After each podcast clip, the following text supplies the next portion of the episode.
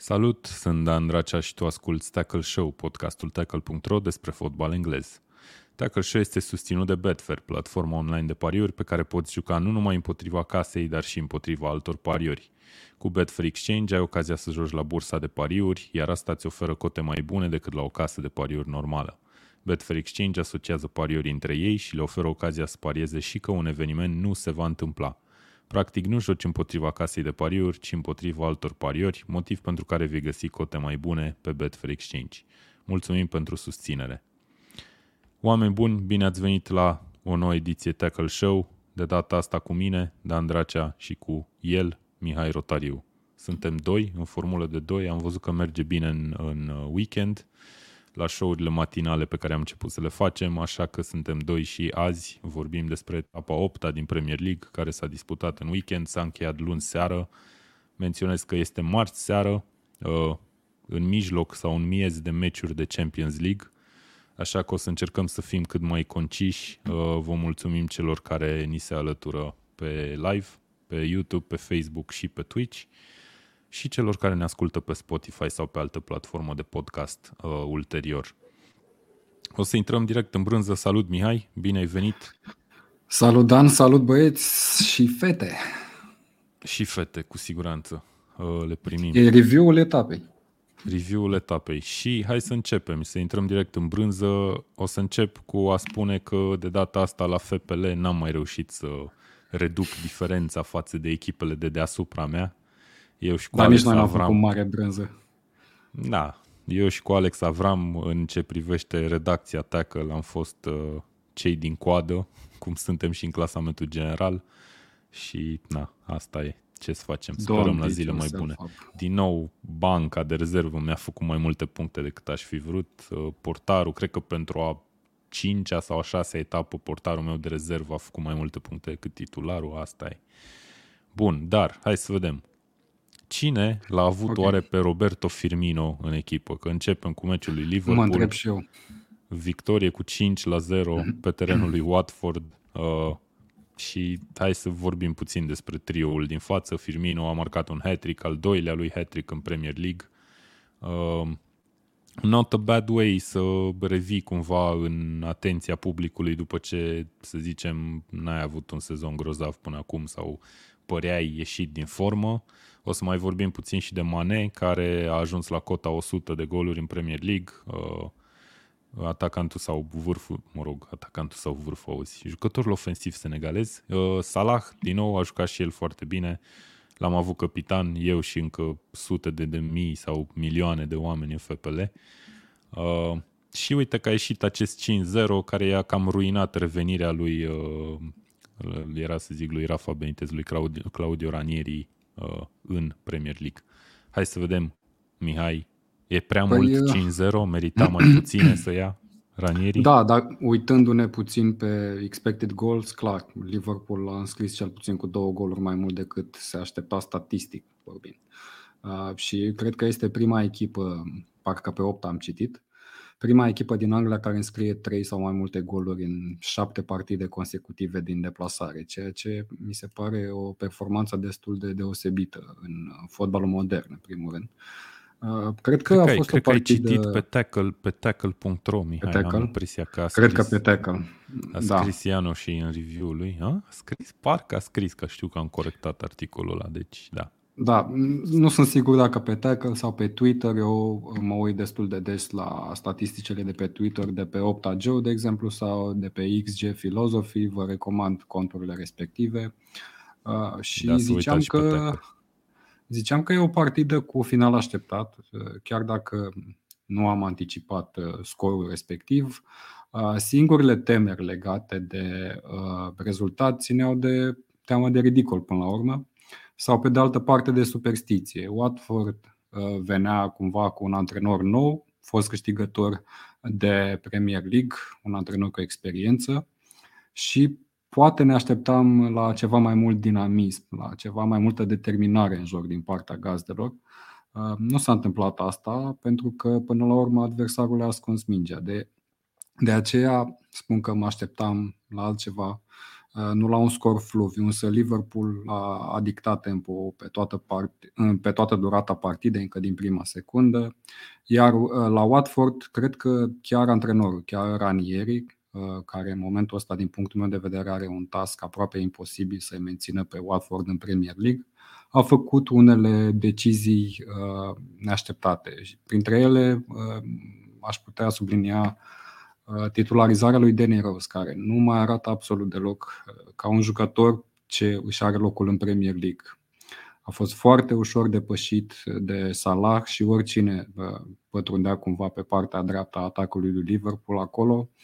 A fost defazat la destul de multe scheme de atac și cred că a greșit la cel puțin două sau trei goluri, inclusiv prin plasament. Uh-huh.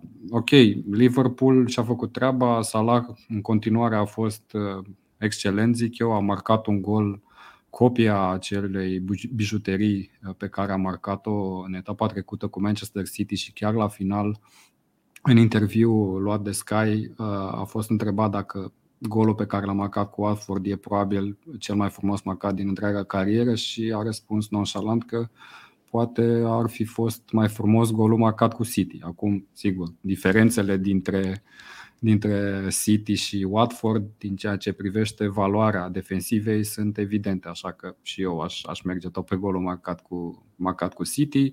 Are șapte goluri, patru pase decisive. În momentul ăsta a marcat în ultimele 8 meciuri pentru mhm. Liverpool și uh, deține momentan recordul ăsta de 8 meciuri consecutive cu gol marcat împreună cu Daniel Sturridge, așa că în seara asta Daniel pentru Sturridge, că Liverpool... unde mai joacă? Unde mai joacă Daniel Sturridge, Mihai? Păi Daniel Sturridge a jucat la Istanbul Sport, parcă, în Turcia, și mm. acum joacă în Australia, dacă nu mă înșel. A avut o lungă perioadă de inactivitate, aproape un an, uh, timp da, în nu... care îl vedeai doar pe Instagram antrenându-se. Și acum cred că a plecat în Australia, dacă nu mă înșel. Deci ții minte bine ce v-am dat prin redacție cu, da, o să joace, nu știu dacă a jucat încă, că nu cred că a început campionatul în Australia. Dar da, joacă da. la Perth Glory. Este și revenind la, revenind la Salah, ă, aș vrea să subliniez în primul rând pasa de gol de la, de la deschiderea scorului. Bun, hai să avem o discuție aici. O să, o să spun un unpopular opinion. Eu nu cred că pasa okay. aia a fost atât de fabuloasă cum zice lumea că e. Adică mi se pare că majoritatea jucătorilor ar fi trebuit cel puțin să încerce să dea exact ce a făcut Salah. Corect, dar el a reușit și probabil că e impresionantă pasa de gol și pentru că Mane a executat imediat din afara careului un șut imparabil. Cred că coordonarea trebuie lăudată mai mult decât pasa cu exterior, așa cum spui, pentru că spațiile erau destul de libere acolo, în centrul apărării mm-hmm. lui Watford. Dar, da, pasă okay. de gol și un gol extraordinar marcat de Salah, care se află într-o formă deosebită, în forma vieții, probabil. O formă de, extrem de importantă, având în vedere că Liverpool se află în negocieri în momentul ăsta cu el pentru prelungirea contractului, iar salariul pe care îl cere nu este unul deloc mic, este undeva între 400 și 500 de mii de lire pe lună, sau cel puțin asta se vehiculează, ceea ce cred că l-ar face cel mai bine plătit jucător din Premier League, dacă nu mă înșel. Pe săptămână, cred că vrei să zici. Pe săptămână, pe, lună, pe săptămână. Pe lună am zis, scuze, zis pe săptămână, pe lună, da. da. Uh, inițial okay. se vehiculau 500 de mii, ceea ce mi se părea exorbitant, acum se vehiculează 400 de mii, având în vedere că cel mai bine plătit jucător jucător din Premier League, cred că e De Bruyne în momentul ăsta, care are 375 de mii pe săptămână. Probabil ar merita, mai ales pentru că și Klopp uh, a spus după meci că în momentul ăsta Mo Salah se află în cea mai bună formă din toată lumea. Probabil e cel mai bun jucător la ora actuală. Sigur, Bun, hai că eu aveam, eu aveam, eu aveam diverse întrebări pe tema asta pe care să ți le pun, dar cred că ai acoperit okay. absolut tot ce aș fi vrut să te întreb uh, legat de dacă e sau nu Salah în momentul ăsta jucătorul cel mai bun din lume. E discutabil. E discutabil, e discutabil și... dar e cu siguranță în discuția asta fără doar da. și poate. Ok, uh, te mai întreb o singură chestie și pe aia mergem mai departe despre Firmino. Ce părere ai? A jucat bine, a dat trei goluri, uh, a început titular în fața lui Jota de data asta și ce înseamnă evoluția asta a lui Firmino pentru Liverpool mergând mai departe? Uh, și gândindu-ne practic la alegerea asta pe care o are de făcut Klopp în meciurile importante între el și Jota. Da, cred că um, și Firmino a, a livrat exact când trebuia, să spunem, pentru că a capitalizat pe urma uh, lipsei lui Jota din, din lot. Era clar că Jota i-a luat locul de titular la început și pentru că la rândul lui portughezul a profitat de o accidentare a lui Firmino.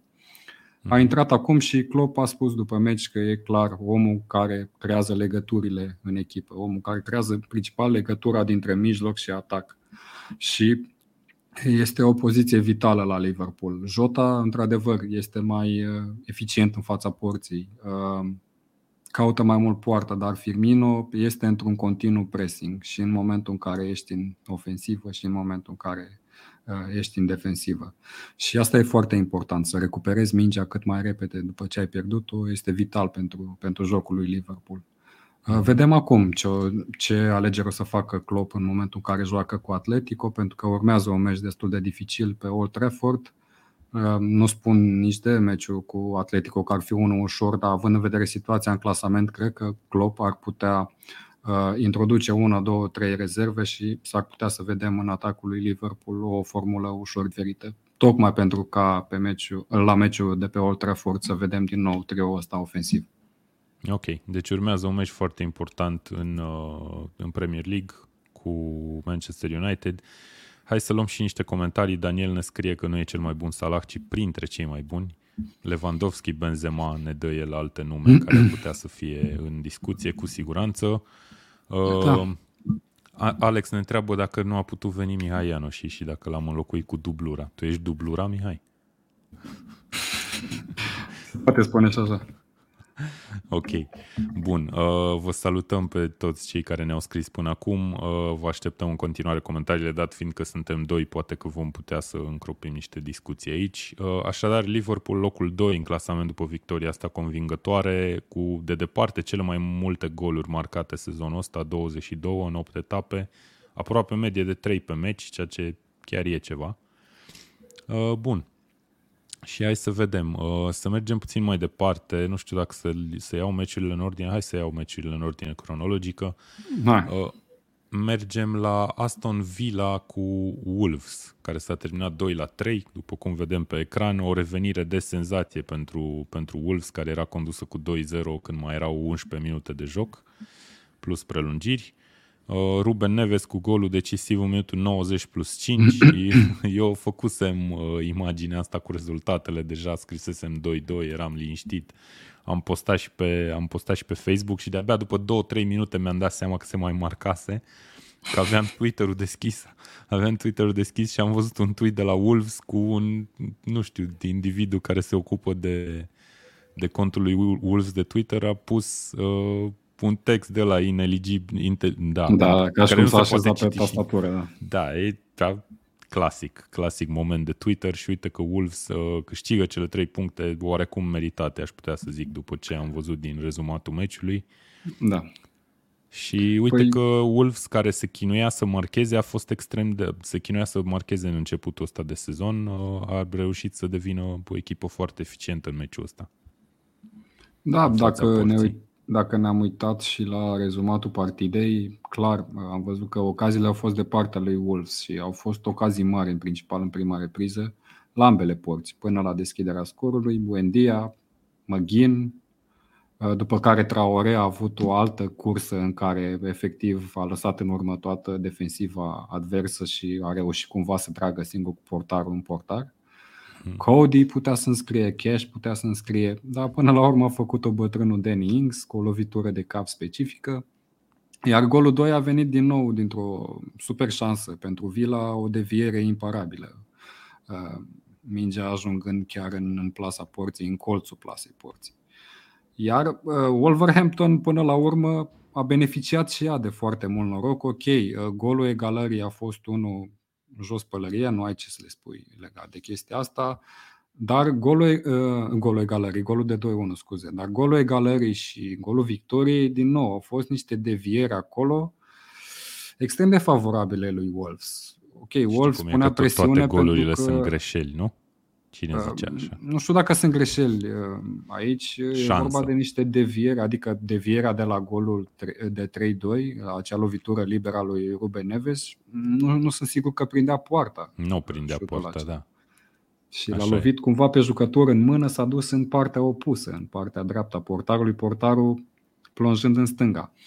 Na, da, se până întâmplă urmă, la câteodată. Pe care l-a avut Wolves tot sezonul până acum, aș zice că s-a revanșat corect, cumva. Corect, s-a revanșat cumva, dar uite că până la urmă la XG nu a punctat, uh, adică a punctat conform XG-ului, hai să spunem. Au, au câștigat partida uh, și la expected goals și la, și la scorul final. A fost o nebunie de meci, efectiv. Da, și foarte uh. multe goluri în primele meciuri ale etapei. O să mai vedem câteva meciuri în sensul ăsta. Uh, Eduard Bursug ne spune că Wolves e singura echipă cu trei victorii în ultimele trei meciuri. Într-adevăr, pe o pantă ascendentă, clară, uh, echipa era să zic lui nu, nu noi Spirito Santo, dar nu mai a lui nu, nu noi Spirito Santo. Um, Bruno Laj face o treabă decentă acolo și vom vedea dacă mai departe poziția în clasament o să, o să fie și mai bună. Wolves a urcat pe locul 10, deci în prima jumătate, practic, cred că pentru prima dată sezonul ăsta. Da. Uh, hai să Ce ar mai, ar mai fi de discutat de Wolves e lipsa lui Jimenez pentru prima dată. Da, Marian ne întreabă tocmai asta. Hai să vedem da, okay. de ce. Eu l-am avut pe Jimenez titular la FPL și na, nu pot să și zic eu, că am fost foarte eu. încântat. Și eu de asta am fost puțin supărat și mi-a rămas chestia asta imprimată. Uh, cred că Jimenez nu se regăsește, nu neapărat în jocul echipei, ci nu se regăsește în fața porții. Pentru un atacant este important în primul rând să marcheze, iar el este cumva un atacant de gura porții, nu e ceea ce am discutat legat de Firmino, de exemplu, uh-huh. anterior. Nu e un jucător care să creeze neapărat legături, deși prin devierile lui ajută foarte mult și, și jocul de atac. Cred că s-a bazat uh, antrenorul lui Wolves mai mult pe viteză, pe viteza lui Huang, pe viteza lui Traore și am văzut în prima repriză uh, au surprins destul de, de destul de multe ori pe contraatac. Mă aștept în schimb ca începând din meciul viitor să revină ca titular uh, Jimenez pentru că un astfel de jucător uh, nu-l ții pe bancă în primul rând. E vorba da, despre da, urmă unul e... dintre capitanii echipei, dacă nu mă înșel, după Cody, al doilea sau al treilea capitan. Da, asta nu știu, dar e oricum jucător de referință de la revenirea lui Wolves în Premier League. Uh, da, ne așteptăm să-l vedem în continuare. Poate că s-a mizat pe forma lui Juan, care făcuse un meci foarte bun. Da, a dat, cred că, două, meciuri în ultimele, două goluri în ultimele două meciuri. Mereu introdus, pe final de partidă înscria.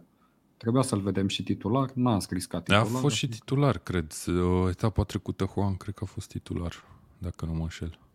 Da, da, da, cred că a început a titular în locul prin KO. Da. da. Ok, bun. Uh, na, nu sunt mult mai multe de spus la meciul ăsta, așa că o să trecem puțin mai departe. O să trecem la, aș zice eu, meciul etapei și nu știu de ce nu ne așteptam de ca departe. meciul ăsta. Da, nu știu de ce nu ne așteptam ca meciul ăsta să fie meciul etapei. Uh, numai puțin, uite, ne zice Codrin și bine a punctat aici, am uitat sau am okay, trecut cu da, vederea da. chestia asta că Jimenez a jucat la echipa națională uh, cu câteva zile înainte, era clar că nu va juca. Da, da, vezi unele echipe care au avut contingent de brazilieni, argentinieni, colombieni și așa mai departe și au folosit fără niciun menajament uh, jucătorii. Da, depinde, probabil una dintre că ele fiind chiar Tottenham. totuși. Da, depinde și de ce e nevoie aici și dacă există soluții decente în lot ca să înlocuiești jucătorii respectivi. La Wolves mm-hmm. clar erau. Da. Bun, Le- Leicester Manchester United 4 la 2 a fost un meci senzațional. Eu m-am uitat, trebuie să recunosc, doar la a doua repriză și m-am bucurat ne- nespus, fiindcă mie îmi place, îmi place foarte mult echipa asta lui Leicester și când joacă așa, e, e o plăcere să, să o văd. A fost un meci excelent pentru fanul neutru, să spunem. Am avut, am da. avut parte de niște goluri foarte frumoase, începând cu prima reușită a lui Greenwood, Tillemans a dat la fel un gol foarte fain, Vardy a dat un gol foarte fain și mă uitam la golul lui Vardy și ziceam, e, e, efectiv a, a văzut mingea și a dat în ea. Și întâmplarea da. a făcut că s-a dus în poartă exact unde trebuia să se ducă. Chiar, chiar glumea un prieten și spunea dacă nu se sesizează varul că a fost condusă. Exact da. ca, în, ca în basket, știi? Da, ca în basket, ok. A lovit-o cumva cu tibia, cu laba piciorului și cu Da, da, șnurul. cu tibia. Eu chiar i-am zis prietenului cu care mă uitam la meci că probabil a dat cu tibia la cum am văzut eu mișcarea. A, a fost tare. Uh, bun, Leicester câștigă uh, și o îngroapă poate sau îl îngroapă pe Solskjaer mai degrabă cu încă un, uh, încă un sfert de picior, să zicem, în smoala care există acolo. Uh, vom vedea și vom vorbi de Solskjaer, dar uite, aș prefera să vorbim poate după meciul cu Liverpool, după meciul pe care l-are United da. cu Liverpool. Cam tot Are cu Liverpool și cu, și cu City, dacă nu mă înșel, două meciuri la rând. Uh, e make or break season pentru ei și mă aștept în cazul în care Solskjaer pierde, să, să presupunem ambele meciuri, chiar să United să caute să facă o schimbare.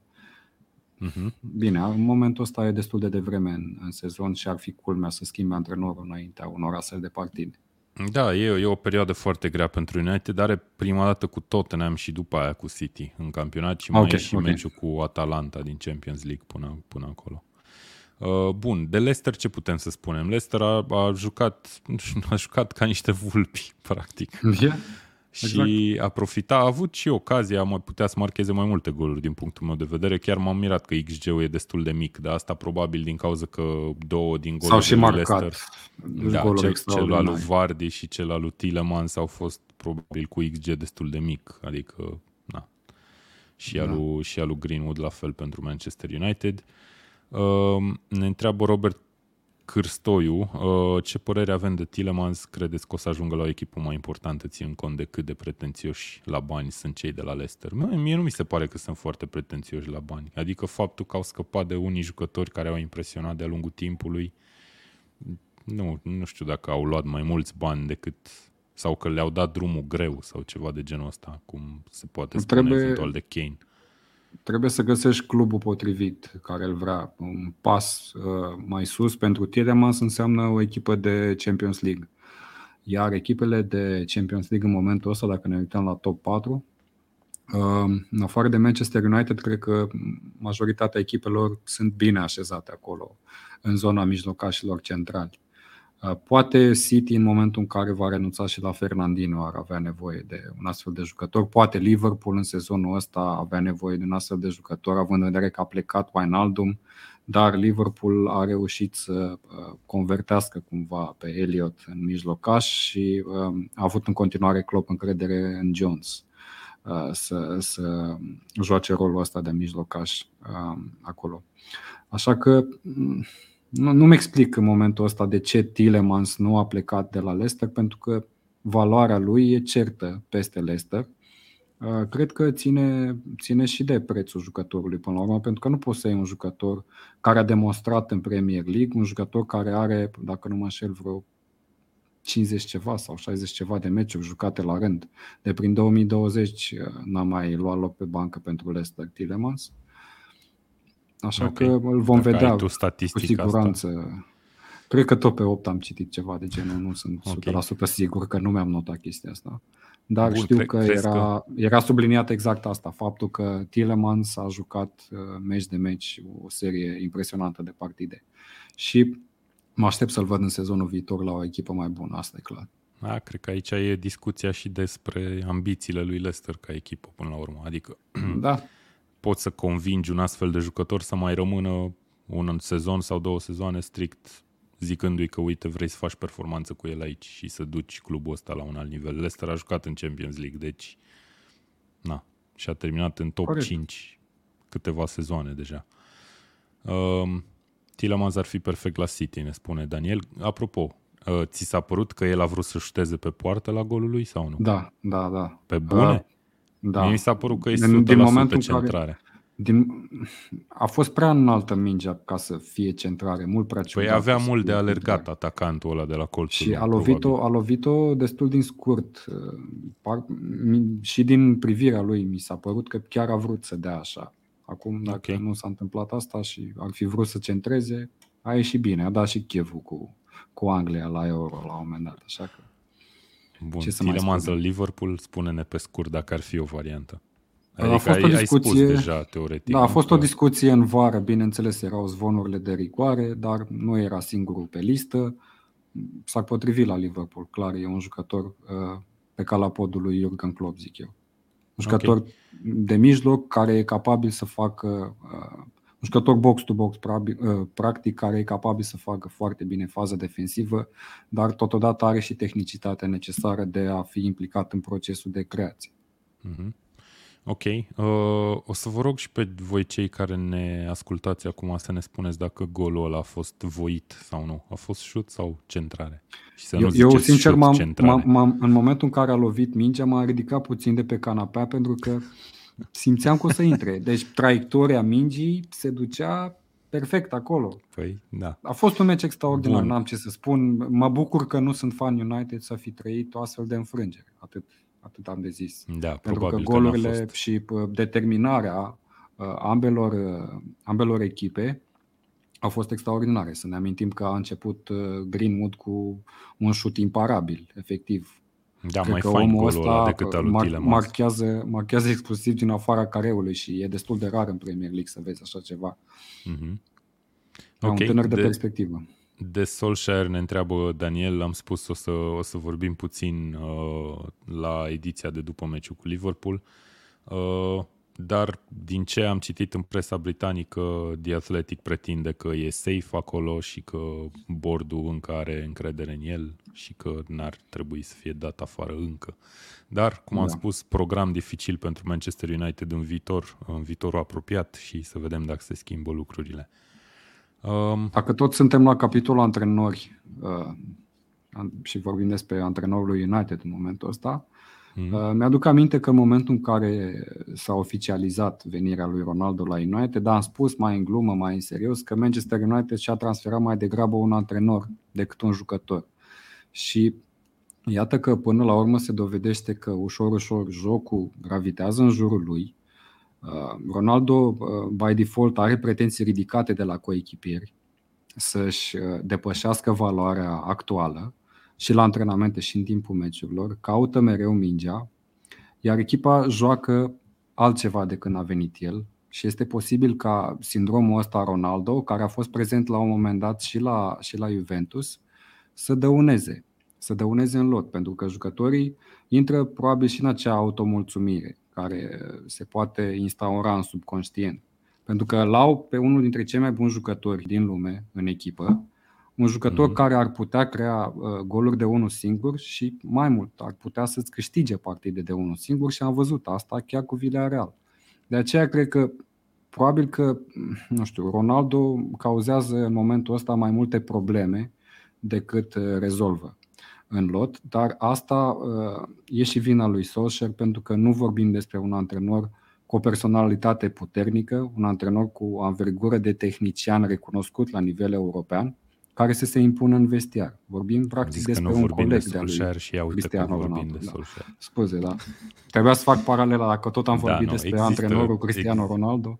Există voci care cer diverse lucruri și care au spus multe despre Ronaldo și despre Solskjaer după etapa asta. Da, United, United are individualități care să le permită să se lupte cu succes la titlu, da? Asta nu contestă nimeni, dar nu are o echipă și în special nu are, nu are un antrenor capabil să, să creeze acea coeziune în lot cu acești jucători. Vorbim de Sancho, Varan, Ronaldo, jucători care au venit în vara asta și au construit o echipă de titlu dar e o echipă de titlu doar pe, pe foaie în momentul ăsta. Okay. Uh, iar la meciul cu Leicester, pe lângă elementele astea dăunătoare, uh, s-a instalat și acel brain freeze, în special în apărare, la jucători importanți. Uh, iar ceea ce a făcut Maguire, de exemplu, la unele dintre goluri, nu prea vezi în Premier League, sincer. Maguire, care, dacă nu mă înșel, n-ar fi trebuit să joace, adică toate sursele Cred le dădeau că, că Cred că asta a fost o greșeală. Dacă nu era 100% apt și a fost folosit, a fost o greșeală din partea uh, managementului lui Manchester United. Mm-hmm. Ok, bun. Um, mergem mai departe și o să mai vorbim de Manchester United cu siguranță etapele viitoare. Mergem în cealaltă parte a orașului unde City a bătut cu 2 la 0 pe Burnley. Uh, un rezultat uh, așteptat, victoria în sine, cu totul așteptată, dar uh, poate nu în stilul pe care îl aștepta majoritatea lumii de la, de la Manchester City. Am văzut un De Bruyne care s-a respectat și a făcut un joc sigur și foarte bun, a și marcat. Însă Burnley a scăpat mult mai, mult mai ușor decât ne așteptam toți, practic. A avut da. și o ocazie sau două destul de bunicele uh, și n-a părut un meci atât de dezechilibrat, de exemplu, uite, în comparație cu Liverpool, cu Watford, Liverpool nu a fost deloc așa. Păi orice meci care nu se termină 5-0 între City și Burnley e cumva un eșec. Uh, pentru că până la urmă cam asta a fost scorul general cu care da. i-au uh, călcat în picioare pe Burnley City. Da, trei din trei, ultimele trei meciuri am impresia că se terminase 5-0. Și cred că poate fi interpretat ca un meci sub așteptări pentru că la un moment dat, cum ziceai și tu, Dane, Cornet a scăpat singur cu portarul la 1-0 uh, și nu a reușit să înscrie. Apoi De Bruyne a făcut imediat 2-0 și a închis meciul. City, uite, că a evoluat cumva la relanti și a câștigat meciul a bifat cele trei puncte, asta contează până la urmă. Nu trebuie să fii dominant cum au fost până, până de una zi, uh, meci de meci. Poți câștiga și astfel de meciuri în care ai o evoluție mai slabă. Asta nu înseamnă că nu meritau să câștige partid. XG da. o arată, da. Totuși vorbim de un XG de 2-0, 3 la 1 și 11. Da, nu e așa adică nu e o diferență, diferență. Mm-hmm. foarte mare între, între ele. Bun, da, me- victoria absolut meritată. Manchester City pentru ei urma un meci cu Bruges în Champions League destul de important, dat fiind startul din, din grupa A din Champions League. În momentul de față în care înregistrăm podcastul e 3 la 0 pentru City. În Belgia, minutul 60. Deci, uh, cum să zic, objective earned sau atins, obiectiv atins pentru Manchester da. City, da. victorie în Champions League. Uh, și poate că de aia nici, nu, nici n-a fost așa o mare nevoie de, a, de un joc, de o demantelare, că nu e Mihai Ianoș aici și nu poate să ne spună că are copyright pe acest cuvânt. Bun. Uh, și că tot vorbim de Champions League, uite, mai primim niște comentarii. Codrin ne spune că Liverpool joacă cu același 11 și azi. Uh, da, uh, sincer sunt ușor surprins, mă așteptam la niște schimbări, dar e clar că Klopp, având în vedere învergura adversarului, vrea să loc și o victorie la Atletico cred că ar tranșa grupa, definitiv. Da. Da, da, e practic meci de șase puncte, more or less, fiindcă până la urmă, uh, până la urmă joci împotriva principalii contracandidate la locul 1 din grupă, da. dacă stai să te gândești. Bun, uh, Ronaldo se uită la colegii lui uh, de echipă și vede și cred că încă nu înțelege unde a ajuns, ne, ne, ne spune Dan. Și hai să mergem mai departe la următorul meci pe care să îl uh, comentăm. Norwich-Brighton s-a terminat fără gol, al doilea 0 la 0 la rând uh, pentru Norwich, al doilea punct câștigat, poți să zici, pentru Norwich, că până la urmă asta contează pentru echipă. Da. Uh, am văzut un meci destul de echilibrat pe care poate Brighton ar trebui să fie ușor dezamăgită că nu l-a câștigat. Uh, în special că na, e pornea ca mare favorită, în afară de posesie nu pot să zic că ne-a arătat foarte multe Brighton. În meciul ăsta, Norwich câștigă încă un punct, rămâne ultima în clasament, însă punct cu punct și poate, poate se salvează, cine știe. Ce mi se pare foarte interesant de notat aici e că Brighton, în ciuda faptului că poți să zici că a avut un semi-eșec uh, etapa asta, a urcat în clasament pe locul 4. Uh, are golaveraj plus 3 și e pe locul 4. Am mai văzut câteva, mai sunt câteva exemple foarte interesante în clasament și chiar uh, am să pun clasamentul pe ecran. Ok. Cât pui Acesta clasamentul... este clasamentul și fii atent, avem așa. Yeah. Brighton cu golaveraj plus 3 e pe locul 4, Tottenham cu golaveraj minus 3 și am scris Tottenham cu un singur T, o să ne critique Ion Alexandru și alți fani al lui Tottenham. Am o problemă la tastatură când pun uh, două, când apăs de, de două ori aceeași tastă. Nu știu ce se întâmplă. Anyway, minus 3, locul 5 și vedem la locul 13 Aston Villa cu golaveraj 0. Adică, nu știu, e ceva foarte dubios din punctul meu de vedere, dar da. Hai să mergem la meci. Uh, ce putem să spunem? E un semi-eșec pentru Brighton și din punctul tău de vedere? Puține putem să spunem despre un meci care s-a terminat 0-0. Da, cred că e până la urmă un semi-eșec având în vedere poziția în clasament a echipelor. În continuare Norwich mi se pare fără orizont, dar na, este un risc asumat acolo, este o tactică a clubului de a naviga așa între Liga a doua și prima ligă engleză fără să cheltuie foarte mulți bani, dar în timpul ăsta având un profit destul de generos, zic eu, dacă ne uităm și la banii care se vehiculează că vin din Premier League și la transferurile pe care le-au făcut de-a lungul timpului, Uh, Brighton, o altă echipă pe care la începutul sezonului am văzut-o cumva cu șanse la retrogradare. Uh, Potter își face în continuare treaba, cum le-am spus eu, hipsterii din Premier League, cei care joacă cu oameni de 2 metri fundași laterali și în atac au uh, Clasic. jucători de 1,50 m. Nu, nu care știu n-au ce să marcat spun. însă cu codașa clasamentului. Dar uitându-mă și pe statistica asta pe care ne-ai dat-o tu, Dane, văd că Norwich cu Brighton până la urmă e meciul care Cel mai echitabil rezultat din da, etapă, are cel da. mai A echitabil fost rezultat, XG 1, deși ar fi 17, trebuit să 1, se înscrie, poate, de o parte sau de cealaltă, pentru că XG-ul e, nu e, Da. Da, e 1,17 la 1,18. Da.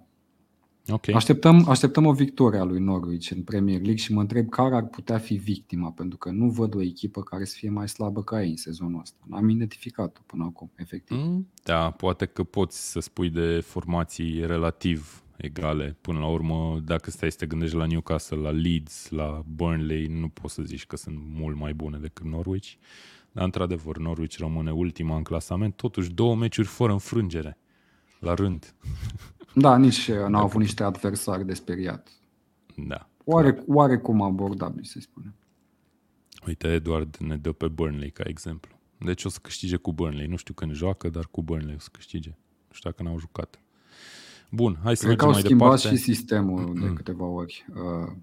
Uh, Sunt în căutări, da. Nu e momentul să fii în căutări. În momentul în care ești în Premier League, trebuie să ai deja niște întrebări uh, cu răspuns foarte clar. Iar în primul bun, rând mă dar refer până- la formații.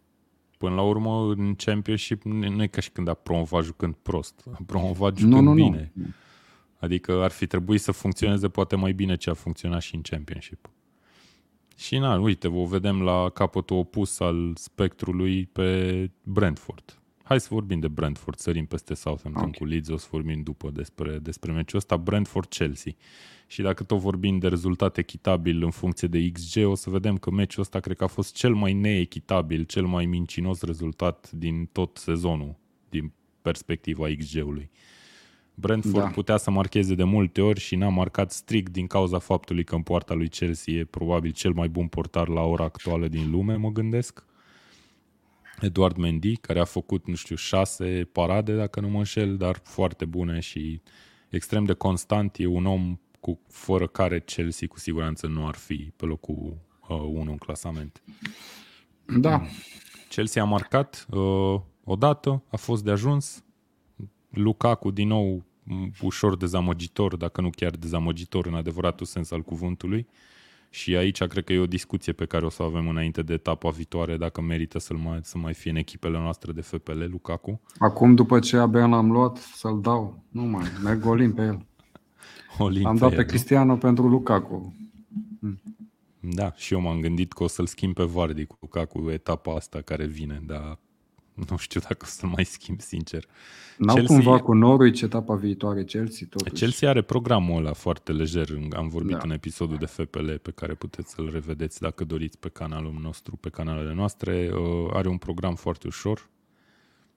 Teoretic și meciul cu Brentford ar fi trebuit să fie ușor, dar uite că nu a reușit. Brentford a, mar- a dat și bară, într-adevăr, cum ne, nu se sugerează Marius Muntean, în Buemo, care a dat, nu știu, 5? Cât, câte șuturi a Șase, dat în parcă. bară? 6. Dar nu știu dacă în meciul ăsta sau pe parcursul uh, tuturor meciurilor de până acum. Nu, Asta nu, n-am- nu n-am meciul mai ăsta. reținut. Păi dacă dădea de 5 ori în bară în același meci, nu te supăra, dar era ceva în neregulă, cu siguranță. Oricum Da, e e, mult. spun asta pentru că m, foarte mult timp m, am, m-am uitat la m-am uitat la Chelsea cu Brentford ca la un teatru radiofonic. Auzeam meciul, dar eram cumva cu spatele la televizor. N-am văzut tot meciul. Am văzut majoritatea fazelor, am văzut în integ- integral prima repriză.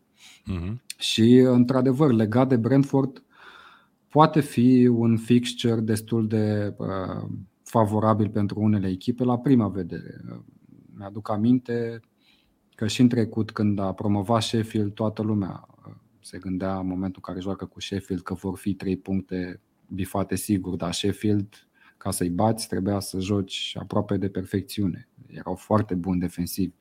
Iar um, vorbim și în cazul lui Sheffield și în cazul lui Brentford despre echipe care au o identitate clară, imprimată de antrenorul lor. Uh, Brentford se prezintă foarte bine cu pressingul acela uh, avansat. Uh, au niște fundași care joacă de ceva timp împreună și parcă se înțeleg destul de bine. Fundași care și marchează.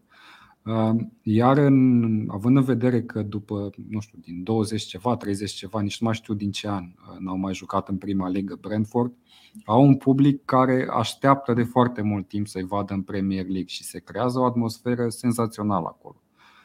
Cred că de din foarte multe ori ceva, echipa. Parcă. Nu da, cred că de foarte multe... de mulți ani. Din anii 60 a jucat ultima dată. Da, nu știu Prima de ce am reținut 30 ceva, mă rog.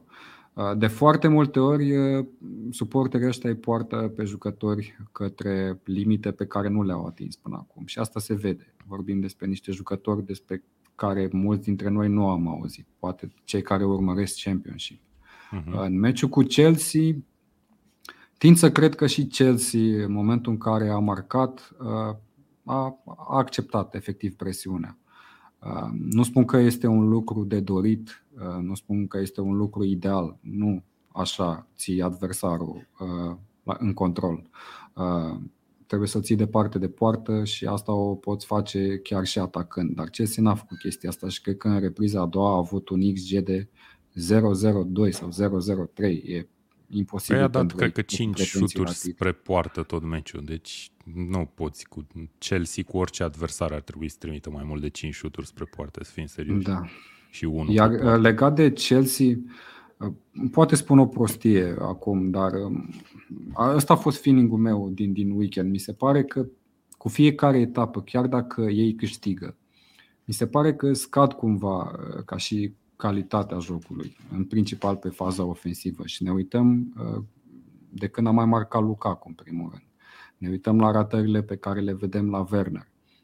Um, și mă, mă face să cred că nu vor fi în lupta asta, care în momentul ăsta e în 3 până la capăt. Între Liverpool, City și Chelsea, cred că pe parcurs Chelsea se va pierde. Chiar dacă dintre toate trei pe fiecare post, poate Chelsea este cel mai bine echipat. Nu prezintă calitatea necesară pentru a domina o partidă și asta s-a văzut în, în partida cu Brentford. Ok, uh, se spune că echipele mari câștigă și când joacă prost, dar echipele mari joacă prost dominând partida. Ok, Sau nu au prost rar. Chelsea a jucat pur și simplu prost, cel puțin mm-hmm. în a doua repriză. Au fost dominați tactic. Îmi pare rău. Da, uite. Iar Dan, au câștigat partida Dan asta, asta cu, okay. cu puțin noroc. Nu zic că nu meritau victorie. Ok, au, au înscris, au scris un gol uh, frumos prin, prin Chilwell, dar la final ne uităm la expected goals și vedem o diferență destul de mare față de Brentford. Da, trei puncte totuși în clasament, alea sunt importante. Robert ne scrie că e fan Chelsea și că e dezamăgit de jocul lor de 4-5 meciuri, nu mai produce nimic. Să ne aducem aminte, Chelsea e o echipă care a impresionat prin joc în primele etape. Da. Adică era chiar cumva foarte bine, stătea foarte, foarte bine în teren. Uh, știm foarte bine de abilitatea defensivă a echipei odată cu venirea lui Thomas Tuchel. În continuare au numai trei goluri uh, încasate sezonul ăsta de Premier League, din care numai unul din acțiune. Eu zic că l-a fost din acțiune și nu din corner cu Manchester City. Uh, dar da, complicat. Hai să vedem cine mai scrie lumea. Mihai ne spune să nu exagerăm, Werner nu a scăzut în formă, el era cu formă slabă de mult timp. Da, adevărat. Nu știu, uh, cred că e, e, ceva, e ceva și mental. trebuie să corectez chestia asta. Brentford okay. ultima dată în Premier League, mă rog, în prima ligă a fost uh, în 47. Deci au trecut deci generațiile care sunt acum pe stadion este puțin probabil să fi fost pe stadion în momentul în care au retrogradat din prima ligă, de exemplu. Da, nu știu dacă nu citisem un interviu tocmai pe tema asta, nu mai, aduc, nu mai mi-aduc aminte acum. Uh, bun, hai să mergem mai departe. Chelsea, într-adevăr, una din decepțiile uh, etapei acesteia, chiar dacă a câștigat. Uh, am rămas dator cu Southampton Leeds 1-0, a fost încă o înfrângere pentru trupa lui Marcelo Bielsa, care în continuare nu se regăsește. Uh, criza de la club se adâncește, putem să spunem, și uh, nu știu, uite, vorbeam de Norwich și de faptul că nu te poți gândi la alte echipe mai slabe decât ei. Cred că Leeds are cumva noroc că există în momentul ăsta Burnley, Newcastle și Norwich sub ea, sub ea în clasament. Cam așa, așa e și... o să mai dureze. Trebuie să, să-i dăm încă o dată dreptate lui Mihaianu și care se tot chinuie încă din sezonul trecut să ne spună că Leeds este o petardă de echipă și da. viața este un antrenor umflat. Dar până Bun, la urmă... Și niște, avem, este... Au avut și au încă niște absențe totuși în lot importante, dar na, cu Southampton cu siguranță meritată înfrângerea. Uh, da. Uite, mă uitam tot, tot pe opta. Uh, era o statistică interesantă, spunea că Southampton pentru prima dată este prima echipă care reușește să alerge mai mult decât o face Leeds într-un meci din Premier League scoțând din calcul acele meciuri în care Leeds au primit cartonaș roșu, pentru că nu vorbim despre echipe care adică sunt pe picior când de s-a jucat 11 la 11, da. Da, și dacă okay, ne uităm deci și la XG, primul meci, practic, în care Leeds a alergat mai, mai puțin mai decât puțin decât adversarul. Și okay. uitându-ne și la expected goals, vedem cam ce s-a întâmplat pe parcursul meciului. Da, uh, să mai aduc pe Leeds până la urmă propune, propune același joc uh, bazat pe, pe un pressing avansat, însă în sezonul ăsta într-o notă destul de sterilă, în principal în atac. Și XG-ul stă, stă dovadă la chestia asta. Ia golul marcat, mi-aduc aminte, după o pasă peste apărare, în care Redmond a scăpat efectiv singur spre poartă, cu încă un coleg care venea din dreapta, practic și marcatorul, Broha, mhm. de la mijlocul terenului. Care Broha, nu care știu tu... cum se citește, apropo, că e albanez omul, nu știu dacă se citește Broha, cred că e Broja Albaneze? mai degrabă. Da. Știu că vine e, de la Chelsea. Părinții lui sunt albanezi, e născut în Anglia, dacă nu mă înșel el. Da. Dar, e împrumutat da. de la Chelsea, de la echipa Under 23. Iată da. încă, încă un jucător, apropo de Chelsea, care arată până la urmă că are academia uh, care produce cei mai buni jucători din Premier mhm. League mm. în momentul ăsta. Bun, pentru Southampton o victorie importantă, că întâlnea o echipă din zona ei de clasament. Uh, acum, nu știu dacă nu era chiar sub ea, sincer, uh, înaintea meciului ăsta. Southampton acum are șapte puncte, da, Leeds are șase acum, da. deci era sub ea. Uh, victorie importantă, XG destul de moricel, uh, vedem, și uh, nu chiar cât Brentford, totuși, care n-a dat gol cu Chelsea. Bun, și hai să mergem mai departe. Avem un uh, Everton-West Ham care a fost uh, meciul etapei dat de Mihai Ianu și înainte, în preview-urile dinainte etapei. A fost un 0 la 1, a fost un gol al lui Ogbona marcat cu capul în repriza a doua. Uh, nu știu, hai să vedem. La Everton sunt foarte multe de discutat, fiindcă absentează foarte mulți oameni. Da, uh, și în continuare, da, și în continuare o să vedem că o să absenteze mult timp și Ducure. Nu se știe exact cât, uh, dar are o fractură la oasele uh, metatarsiene, cred că se zice în română. Aoleu. Da, alea se refac cel mai greu. Da, am, nu știu dacă e o fractură foarte serioasă, dar uh, se spune că e o accidentare de uzură, mai mult sau mai puțin, dar poate chiar omul cel mai bun al lui Everton, de la mijlocul terenului cel puțin, nu pot imagina că e da. vreunul mai influent. Și iată, înfrângere cu, înfrângere cu West Ham. Uh, West Ham a egalat-o la puncte pe, pe, pe uh, Everton cu acest uh, rezultat. Și hai să vedem ce putem să spunem despre cele două. Sunt candidate la top 6 sau o să se lupte acolo imediat după top 6? Nu știu, arată. nu mi-a făcut încă o opinie foarte clară referitor la Everton. Uh, sunt destul de oscilanți, chiar dacă a revenit, a revenit, a venit Rafa Benitez acolo. Um, nu știu dacă meritau să piardă partida asta, pentru că până la urmă, apropo de erori și de discuția interminabilă și cu Mihaianu și ce e o eroare și ce nu în fotbal, um, cred că mare parte din vină pentru înfrângerea din, din weekend aparține din nou lui Pickford. La faza la care s-a marcat înainte, era o minge plouată în careu și i-a luat mingea cu capul Antonio, în condițiile în care Pickford se putea folosi de mâini. Uite, small hands Pickford se pare că nu îi se spune degeaba. Și mm, după corner a fost cumva ezitant, a dat să iasă, s-a oprit și Ogbona practic a dat pe centru porții și a marcat. Uh-huh. Da, nu știu ce să zic. E victorie meritată pentru West Ham prin prisma XG-ului, dar la cum a arătat partida, poate era mai echitabil un rezultat de egalitate. Ok.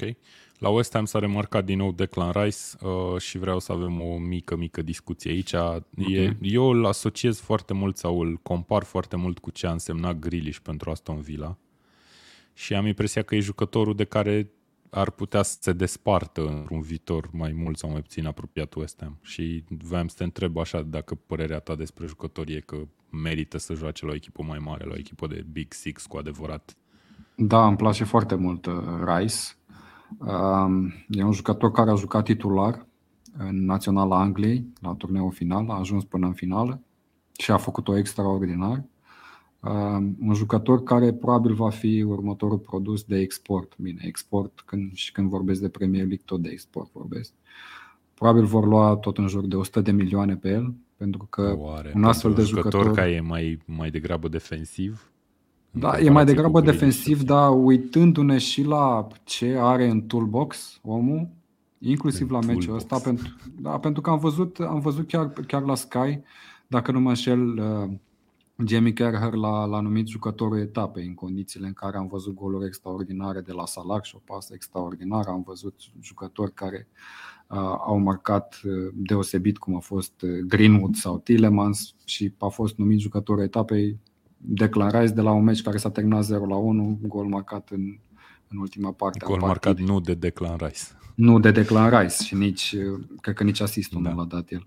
Dar da. uh, uitându-mă la uh, evoluția lui și au subliniat acolo uh, cei de la Sky foarte bine ce a făcut omul pe teren, din punct de vedere defensiv, ofensiv, dictează ritmul la mijlocul terenului și nu e un jucător care se pare că poate face asta. Este un jucător destul de masiv, dar pe de altă parte reușește cumva, este destul de agil. Și îl compar aici cu Jordan Henderson, deși are un fizic da. mai impunător decât Jordan Henderson, iar cei din, din studio de la Sky l-au comparat cu Roy Keane și cred că e foarte da, bine. Joacă Chiar un Roy rol foarte similar că... cu Jordan Henderson, dacă stau să mă gândesc.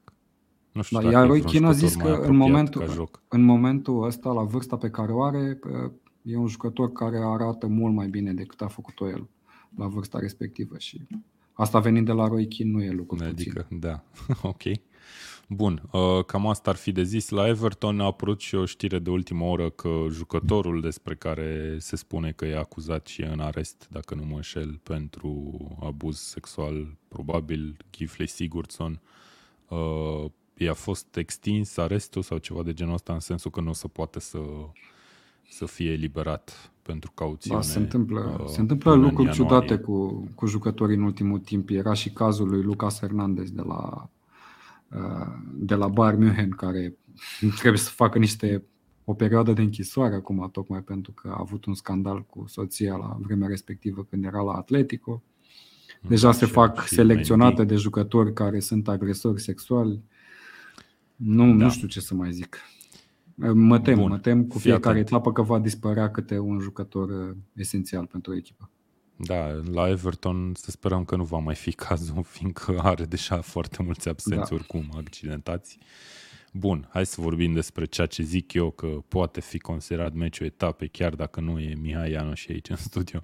Nu, glumesc, nu știu dacă a fost meciul etapei, dar a fost un meci destul de interesant, uh, mai ales prin încărcătura externă din afara terenului pe care a avut-o Newcastle a pierdut pe teren propriu la uh, începutul noi ere a echipei din uh, nordul Angliei, 2 la 3 cu uh, Spurs, cu Tottenham.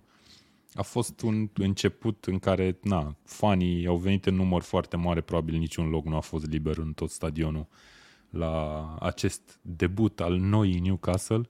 Am văzut-o și pe Amanda Stavely, pe celălalt director al uh, al uh, saudiților în tribune și cred că au fost și din partea al uh, fraților Ruben cineva. În orice caz, Newcastle a marcat foarte devreme, 2, 1, în minutul 2, a făcut 1-0, Callum Wilson, un gol dintr-o centrare foarte frumoasă și cred că ne putem doar imagina ce au trăit fanii aia Newcastle acolo după chinuri de 13 sau 14 ani uh, sub comanda lui Mike Ashley, probabil o descărcare de emoție nemaipomenită, însă nu a durat mult, tot ne-am făcut 2-1 destul de devreme, uh, după care am avut și acea întrerupere de joc uh, cauzată de un fan care a avut probleme medicale în tribune, din fericire înțeleg că a fost stabilizat la spital. Da, și a fost o reacție, trebuie să subliniem că a fost o reacție inclusiv a jucătorilor și cred că Eric Dyer a fugit după defibrilatorul respectiv, da. care a fost vital în, în resuscitarea omului în tribune. Da, și da, Un episod de tristă amintire, dar până la urmă trebuie să lăudăm da, jucătorii lui Spurs și faptul că arbitru a reușit să, să oprească partida la timp pentru ca omul respectiv să, da. să salveze viața. Cu siguranță. Tot ne-am făcut 3 la 1. Uh, golul lui Son, despre care am spus în mod eronat la începutul etapei sâmbătă dimineața, în live-ul de sâmbătă dimineața, că nu va juca și că are COVID. Am mușcat-o pe asta, cum probabil au mușcat-o și mulți alții. Sunt curios cine era jucătorul care avea COVID din lotul lui Spurs până la urmă, pentru că da, nu, nu a absentat nimeni important până la urmă, nu? La Spurs, nu în orice caz. să fi fost un da, jucător, da. Son a marcat, să a marcat pe Salas. A marcat și Harry Kane, uh, primul lui gol din sezonul Premier League. Trebuia să vină cândva, a venit tocmai în meciul cu Newcastle. 3 uh, la 1 așadar. Cum? A marcat și l-a și anulat, ai uitat? A, a marcat, da. a ridicat offside și l-a validat var adică nici nu da, l-a da, lăsat da. să se bucure omul săracul. Da, a fost cam ciudat. A venit Reghilon și l-a, l-a trezit, băi, ai marcat până la urmă, uite că l-a validat var el se încheia la șiretul. Mm-hmm. Bun, 3 la 1 la pauză, Newcastle a dat o mică, un mic semn de revenire în a doua repriză, uh, 3 la 2 s-a încheiat, John Joshelvi a luat și un roșu, a fost un meci cu foarte multe evenimente, trebuie să spunem, până la urmă. Uh, dar na, un meci care până la urmă marchează acest nou început al erei uh, Newcastle. Fanii au fost uh, destul de vocali, să spunem, am înțeles că s-au și cântat niște cântece foarte nu știu ce să le, cum, să le, cum să le spun uh, în ce privește bogățiile pe care le-au adus noi patroni uh, la Newcastle, dar uh, hai să vorbim de meci. Mm, putea Newcastle să spere la mai mult, mai ales după deschiderea de scor? Evident, uh, dar uh, tot, uh, tot o statistică interesantă arată faptul că Spurs au câștigat ultimele patru partide în care au primit gol în primele două minute. Ce spui de chestia asta? Despre okay. forța de revenire a lui Spurs. Ok, se întâmplau în meciuri în 2015, 2016, ultimul a fost în 2020, da, chiar cu Manchester okay, United, dacă ți-aduce aminte, aceea 6 la 1. Dar na, a fost impresionant până la urmă. Da, nu poți să tragi o concluzie. Au fost, uh, au fost erori de ambele părți în, în defensivă și de partea lui Newcastle și de partea lui Spurs. Este o victorie pe care o așteptam oarecum, tocmai pentru că Newcastle am impresia că a intrat într-o zonă în care, cum să spun eu, nu mai joacă cu cuțitul la os. Ok, au venit niște patroni care au sume impresionante de pus la bătaie pentru a aduce jucătorii interesanți pe care i-ar duce către următorul nivel, că poate către un loc de, de cupe europene la început, după care către titlu în vreo 10 ani, să presupunem. Și cumva Mihai, lumea se bazează aici, pe... Ar, ar nu, da ochii peste cap 10 ani, bă băiatule, nu cred, mai puțin, 5. Zic maxim. 10 ani ca să-mi iau și eu o marjă de eroare, să Am nu, înțeles, să nu cumva atrag atenția greși. fanii noștri că în 2-3 ani uh, o să retrogradeze Newcastle și eu am spus că o să se bată la titlu, știi? Ok. Um, da, a fost un gol uh, destul de rapid marcat de, de Newcastle la început o, o eroare de plasament a întregii defensive a lui Tottenham. Astfel După care toate golurile sunt din erori, dar Exact. După care Tottenham uh, cred că a dominat partida și uh, rezultatul este unul echitabil. Uh, Kane și-a revenit și ceea ce aș sublinia în meciul ăsta, în principal, este revenirea acelei cooperări, acelei colaborări între Son și Kane, chiar și la golul marcat de Son. Uh-huh. Este foarte importantă pentru Spurs, în special în faza ofensivă. Este foarte important uh, duetul ăsta dintre Kane și Son și cred că doar pe el se pot baza um, în cucerirea unui nou, unui nou loc de, de cupă europeană în sezonul ăsta. Altfel, nu văd alte soluții. Dacă se accidentează vreunul dintre ei, cred că Spurs au mari probleme. Okay. Legat de Newcastle, nu știu, eu n-am văzut nimic deosebit față de ce am văzut până acum. În nota până la urmă sunt aceiași acum. jucători, nu? Adică era destul de Sunt aceiași jucători, același antrenor și întrebarea care se pune e cât va mai rezista în continuare Steve Bruce.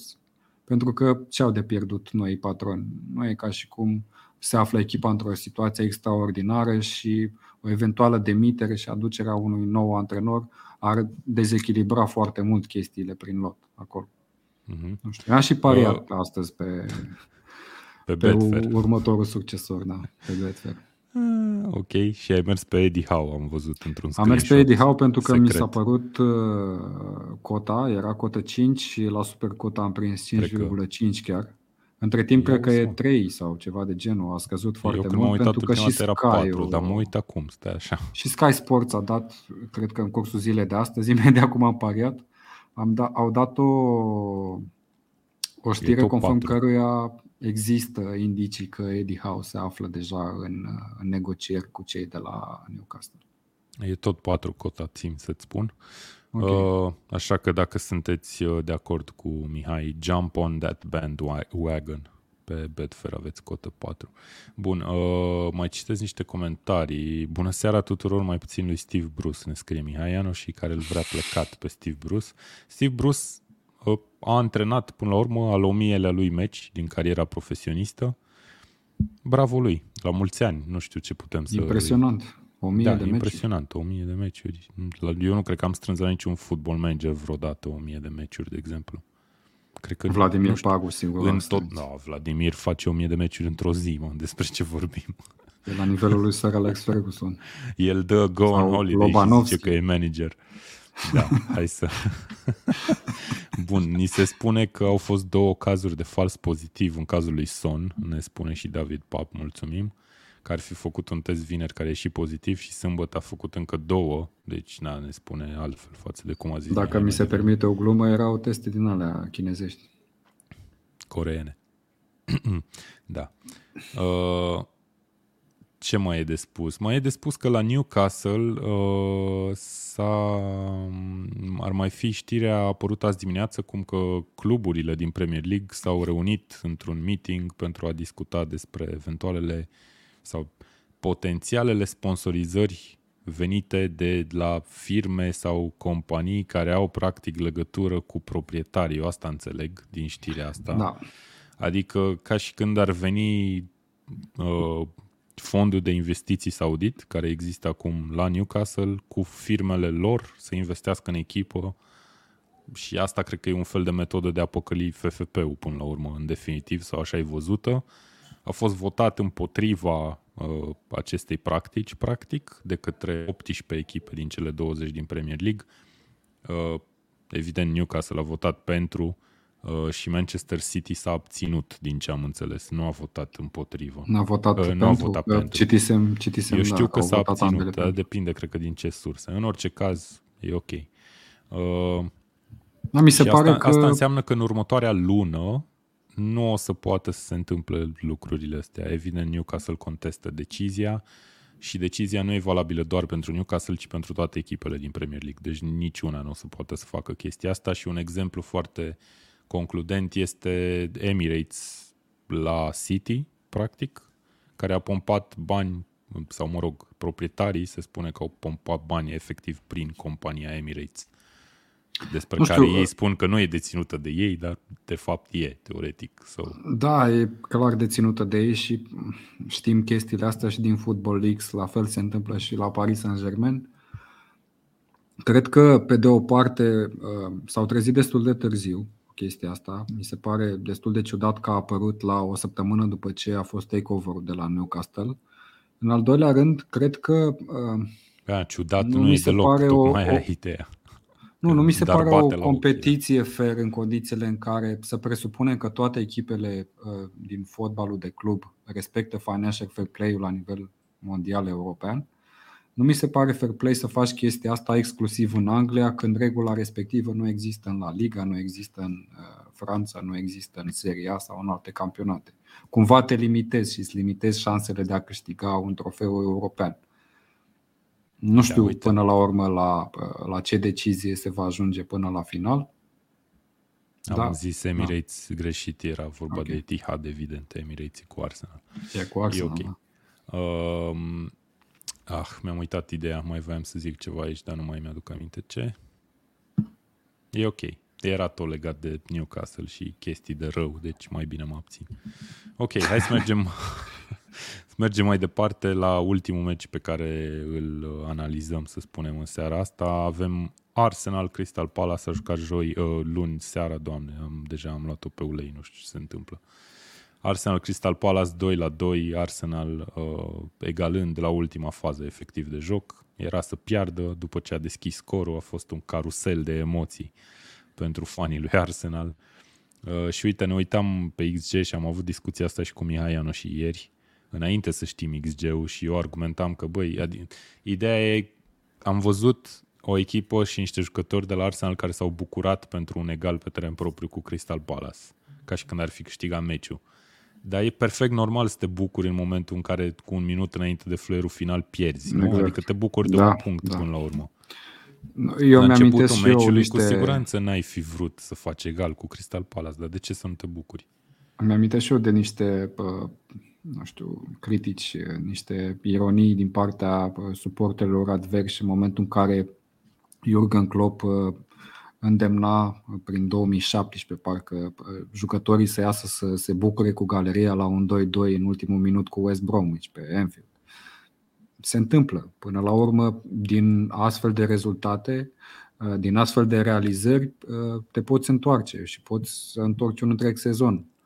Poți să te alimentezi cu mai mult pozitivism până la urmă, pentru că în lotul lui Arsenal asta lipsește în primul rând, încrederea nu am înțeles ce s-a întâmplat la Arsenal, pentru că în prima repriză au dominat clar. Probabil de aici și uh, XG-ul respectiv, nu știu cât a fost XG-ul în prima repriză, dar în a doua repriză au fost două erori colosale care au dus la, la marcarea ambelor goluri din partea lui Crystal Palace și nu mi-aduc aminte pe Arsenal făcând două erori care să ducă direct la marcarea unui gol în ultimii 2-3 ani chiar dacă au o apărare mai rarefiată decât alte echipe, de exemplu.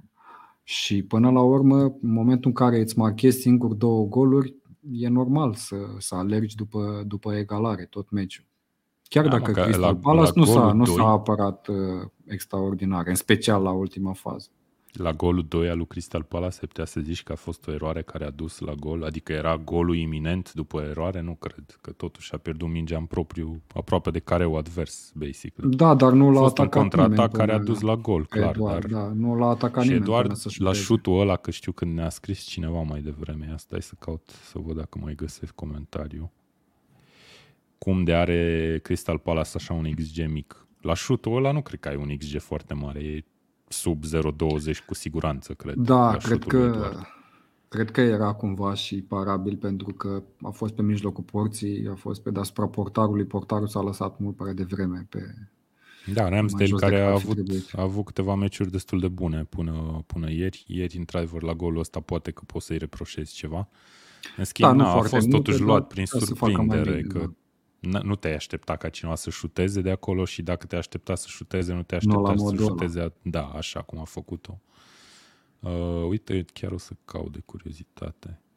13% ci că ar fi avut conform Infogol, de unde ne luăm noi XG-urile, deci 0-13 basically.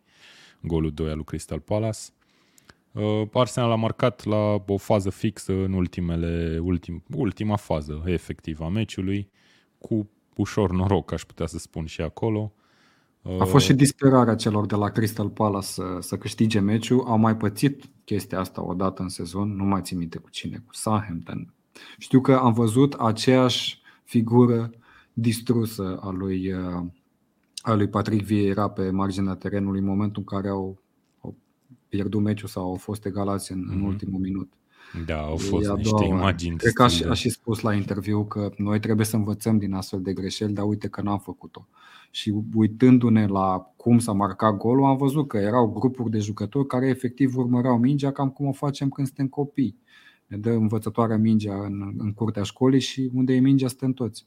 La fel s-a întâmplat și cu defensiva lui, lui Crystal Palace, din păcate. Nu nu au luat oamenii marcaj, McCarter s-a dus cumva să apere poartă, era pe linia porții și l-a scos din offside pe la cazet, care putea să fie în offside după respingerea respectivă.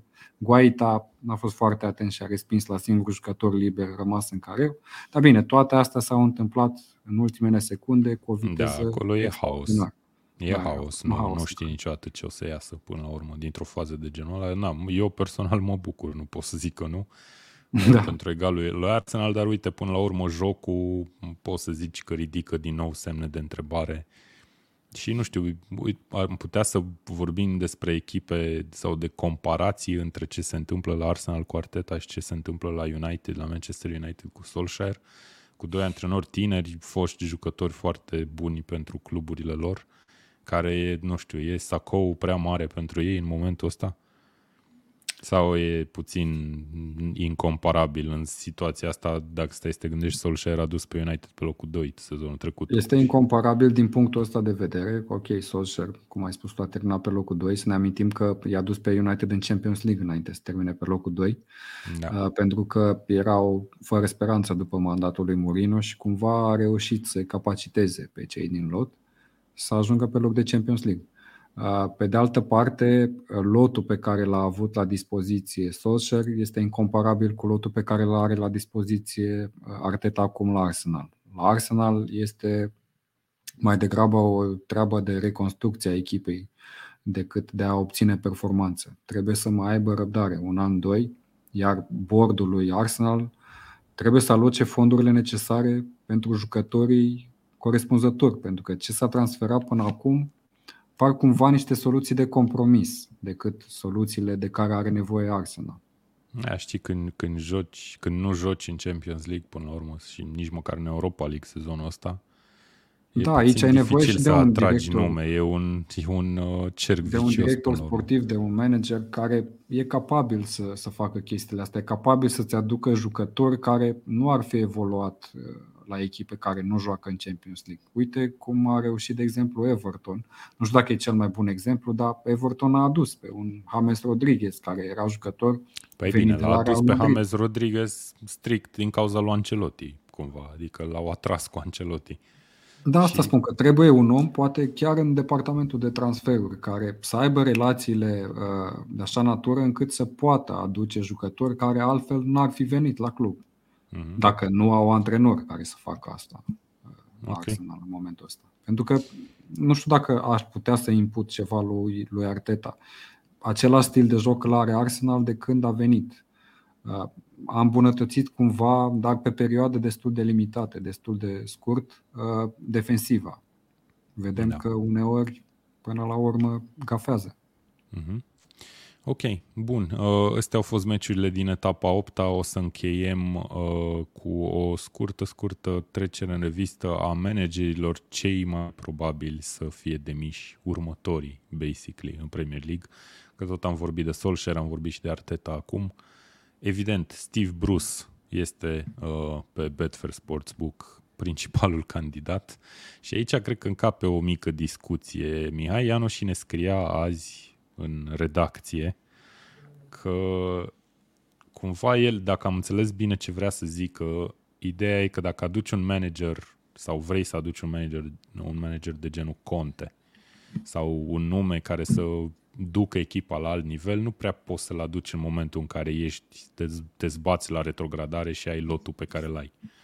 Și are cumva un, un he has a point. Doamne no. Da. ferește, nu mai știu română.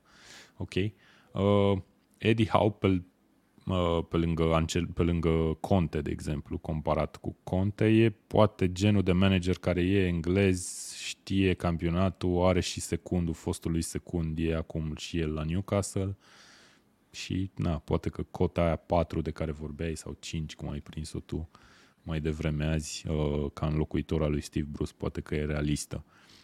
În spatele lui Steve Bruce Există așa, fii atent. Primul nume în spatele lui Steve Bruce la cotele Betfair este Brendan Rodgers.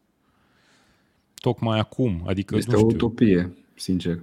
Da, aș fi zis nu că nu e o utopie înainte de meciul cu United, dar acum, după victoria asta, cred că s-au mai limpezit puțin apele și cred că e ok totuși la Leicester acolo. Nu, dar nu, nu vorbim de Liga 1, în primul rând. Nu vezi antrenori care, uh, un antrenor care pleacă de la Leicester, care nu, nu știu pe ce loc La Watford, la Watford clar se mai întâmplă. o echipă care se luptă la locuri de, locuri de cupe europene, să mergi la o echipă care în momentul ăsta se luptă la retrogradare. Ok, păi are nu, nu, nu, stai puțin, că nu vorbim despre cine o să meargă la Newcastle, ci cine are șanse să fie demis, efectiv. Ah, să okay, plece scuze, de la echipa da, actuală. da. Da, oricum, e cam e aceeași ciudat discuție. Atunci. E și mai ciudat dacă și e Brenda ciudat. Rogers pe listă, pentru că a avut perioade și mai slabe uh, jocuri uh, la Leicester în care nu s-a discutat deloc. Da, înainte de meciul cu United, de exemplu. Da. Solskjaer e și el acolo în top, are cotă 13, la fel are și Nuno Espirito Santo, care, uite, tot ne-am are două victorii la rând după ce a trecut prin pana aia de formă în care a încasat, mă știu, 9 meciuri, 9 goluri în 3 meciuri, dacă nu mă înșel, și asta duce și la golaverajul despre care am vorbit, care are minus 3 golaveraj și e pe locul 5 în clasament. Dar da, cam ăștia sunt candidați pe lângă Steve Bruce, uh, Brendan Rodgers, Nuno Espirito Santo, uh, Ole Gunnar Solskjaer și uite, Claudio Ranieri, că tot am zis de Watford, este următorul la cote, are cotă 17. Claudio Ranieri, care de-abia a venit la echipă, săracul și am vorbit de nenumărate ori, are un program infernal cu Watford. Să vedem dacă rezistă. Ar fi, ar fi culmea, sincer. Chiar dacă are da, da, uite, e Watford. și chiar dacă ar pierde toate echipele, ar fi culmea să-l aduci ca după asta, după pleiada asta de meciuri extrem de dificile unde nu poți să ai pretenții să câștigi uh, o serie dintre ele, să-l dai afară și să vină da. un antrenor eventual mai slab care ar putea Steve aduce Bruce. echipa, echipei o, da, o victorie sau două, dar până la urmă tot să retrogradeze. Mm-hmm. Da, nu okay. mă șel, uh, cumva a mai fost Ranieri la Watford când au retrogradat, nu? Nu, no, nu, la Fulham a fost când a retrogradat la Fulham. Fulham. Da, corect, da. Ok. Ok, bun. Uh, asta a fost ediția de azi. Uh, ca de obicei, mulțumim uh, Betfair pentru susținere și vă mulțumim vouă tuturor celor care ne-ați comentat și ați fost pe live alături de noi. Mersi, Mihai. Uh, ne revedem. Am plănuit când ne revedem? Cred că joi seara? Joi, probabil. Da. Cred că joi seară, fiindcă Premier League uh, vine, are num- avem numai 3, 4, 4 zile libere? 3. Marți, miercuri, joi, că după aia vineri se joacă din nou. Vine peste noi vineri o nouă etapă și în weekend. Uh, nu uitați să ne dați un like și subscribe dacă nu ați făcut-o încă, să ne urmăriți pe toate platformele pe care suntem, mai ales pe Instagram, unde băgăm material, cum se spune, și uh, ne revedem data viitoare. Mersi Mihai, mersi tuturor, ciao! Ciao guys!